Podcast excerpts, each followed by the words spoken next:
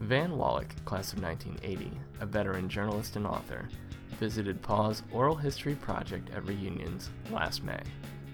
For Wallach, coming to Princeton exposed him to a range of new experiences, including some that would help define his path after graduation.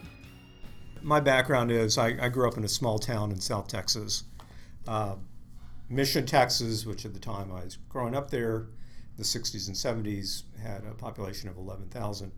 My parents were divorced, um, and my father uh, moved from Texas to eventually New York City.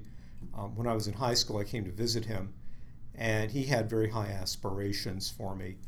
And he uh, encouraged me to interview at Ivy League schools. So I interviewed at Princeton, Yale, and Columbia in the summer of 1975, and Princeton was my first choice. Uh, September 1976, I flew out of uh, Miller International Airport in McAllen, Texas, and into Newark, and there I was.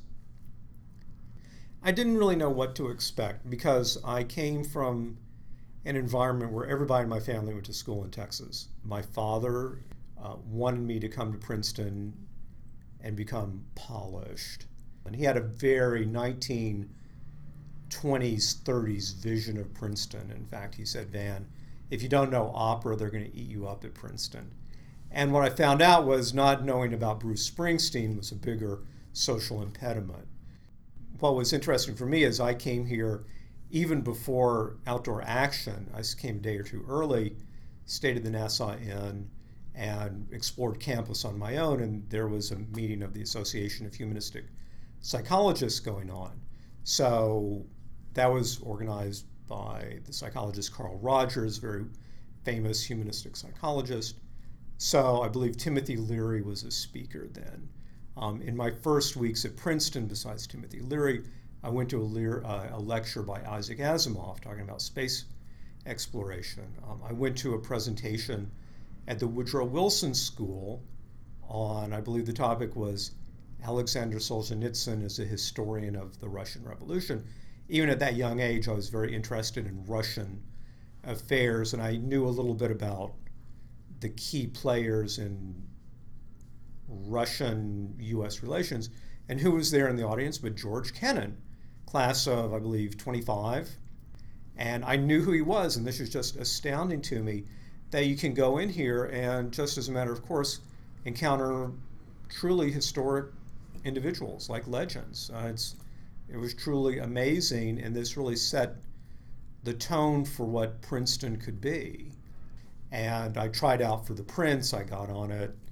And the first cover story, lead story I ever had in The Prince in February 1977 was by a lecture by Simon Wiesenthal, who was uh, a Holocaust survivor who um, was very active, very relentless in hunting down Nazi criminals. And like, again, I knew who he was, and there he was. I'm writing a story about his speech, and it's the lead story in The Prince. It was an amazing moment. Um, I was also exploring my religious identity. While both of my parents were Jewish, I grew up because of various family issues as a Southern Baptist in high school.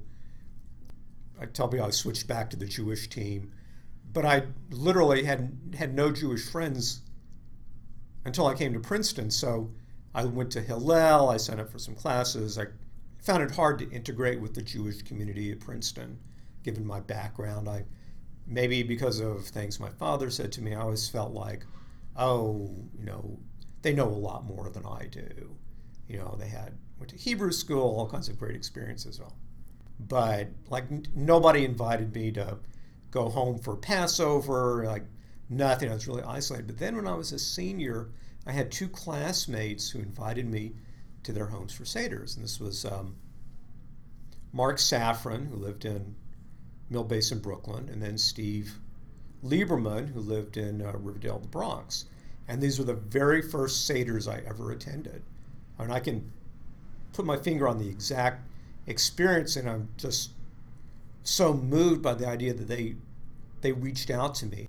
I truly give them credit for having a profound impact on my life by giving me my start in Jewish observance that nobody else had done. After four years writing and editing for The Prince, Wallach, an economics major, landed a job at Forbes and headed to New York City.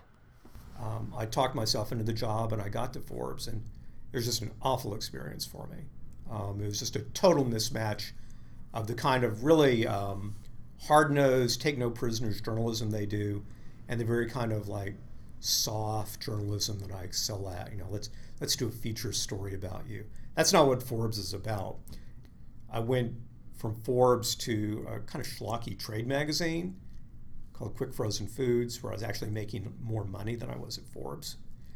And then that magazine's publishing company, Harcourt Brace Jovanovich, pulled out of New York to go to Cleveland, and I decided to stay here. So the, the career trajectory was Princeton to Forbes to Quick Frozen Foods to an unemployment line in Brooklyn, all in less than three years, which um, was pretty astounding given that you go to Princeton and you think, okay, you know, Princeton, law school, MBA, you know, onward and upward. And I had an education very quickly that Princeton can kind of launch you, but it can't sustain you.